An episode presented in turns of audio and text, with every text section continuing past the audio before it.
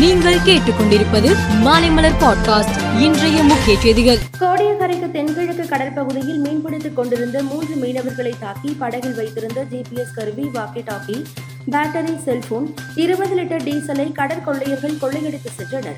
நேற்று ஏற்கனவே வேதாரண்யம் மீனவர்கள் மீது இலங்கை கடற்கொள்ளையர்கள் தாக்குதல் நடத்தியிருந்த நிலையில் இன்று இரண்டாவது நாளாக தாக்குதல் நடத்தியுள்ளனர்.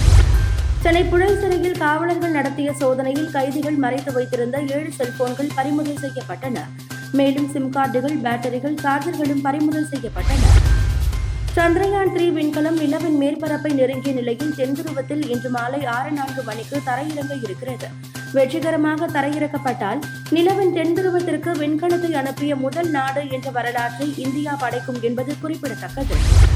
இந்தியாவில் அடுத்த மாதம் ஒன்பது மற்றும் பத்தாம் தேதிகளில் ஜி டுவெண்டி உச்சி மாநாடு நடைபெற இருக்கிறது இதில் அமெரிக்க அதிபர் ஜோ பைடன் கலந்து கொள்வதற்காக செப்டம்பர் ஏழாம் தேதி இந்தியா சென்றடைவார் என வெள்ளை மாளிகை தேசிய பாதுகாப்பு ஆலோசகர் ஜாக் அலிவன் தெரிவித்துள்ளார்.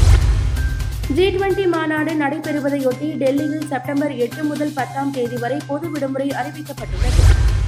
மத்திய பிரதேச சட்டமன்ற தேர்தலில் காங்கிரஸ் வெற்றி பெற்று ஆட்சி அமைத்தால் எல்பிஜி சிலிண்டர்கள் ரூபாய் ஐநூறு பெண்களுக்கு மாதம் ரூபாய் ஆயிரத்து ஐநூறு அரசு ஊழியர்களுக்கு பழைய ஓய்வூதிய திட்டம் போன்ற திட்டங்கள் கொண்டுவரப்படும் என கவர்ச்சிகரமான அறிவிப்பை காங்கிரஸ் தலைவர் மல்லிகார்ஜுன கார்கே அறிவித்துள்ளார்.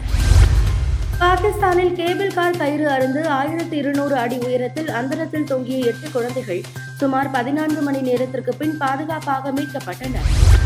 தென்னாப்பிரிக்கா சென்றுள்ள பிரதமர் மோடி பிரிக்ஸ் அமைப்புகளின் வர்த்தக அமைப்பு ஏற்பாடு செய்திருந்த நிகழ்ச்சியில் பேசும்போது உலகின் வளர்ச்சி எந்திரமாக இந்தியா உருவெடுக்கும் என்றார்.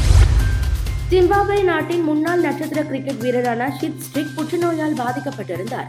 சிகிச்சை பெற்று வந்த அவர் உள்ளூர் நேரப்படி நேற்று சிகிச்சை பலனளிக்காமல் தனது நாற்பத்தி ஒன்பதாவது வயதில் காலமானார். ஜிம்பாப்வே அணிக்காக சர்வதேச கிரிக்கெட்டில் நானூற்று ஐம்பத்து ஐந்து விக்கெட்டுகள் கைப்பற்றியுள்ளார் என்பது குறிப்பிடத்தக்கது. மேலும் செய்திகளுக்கு மாலை மலர் பாட்காஸ்டை பாருங்கள்.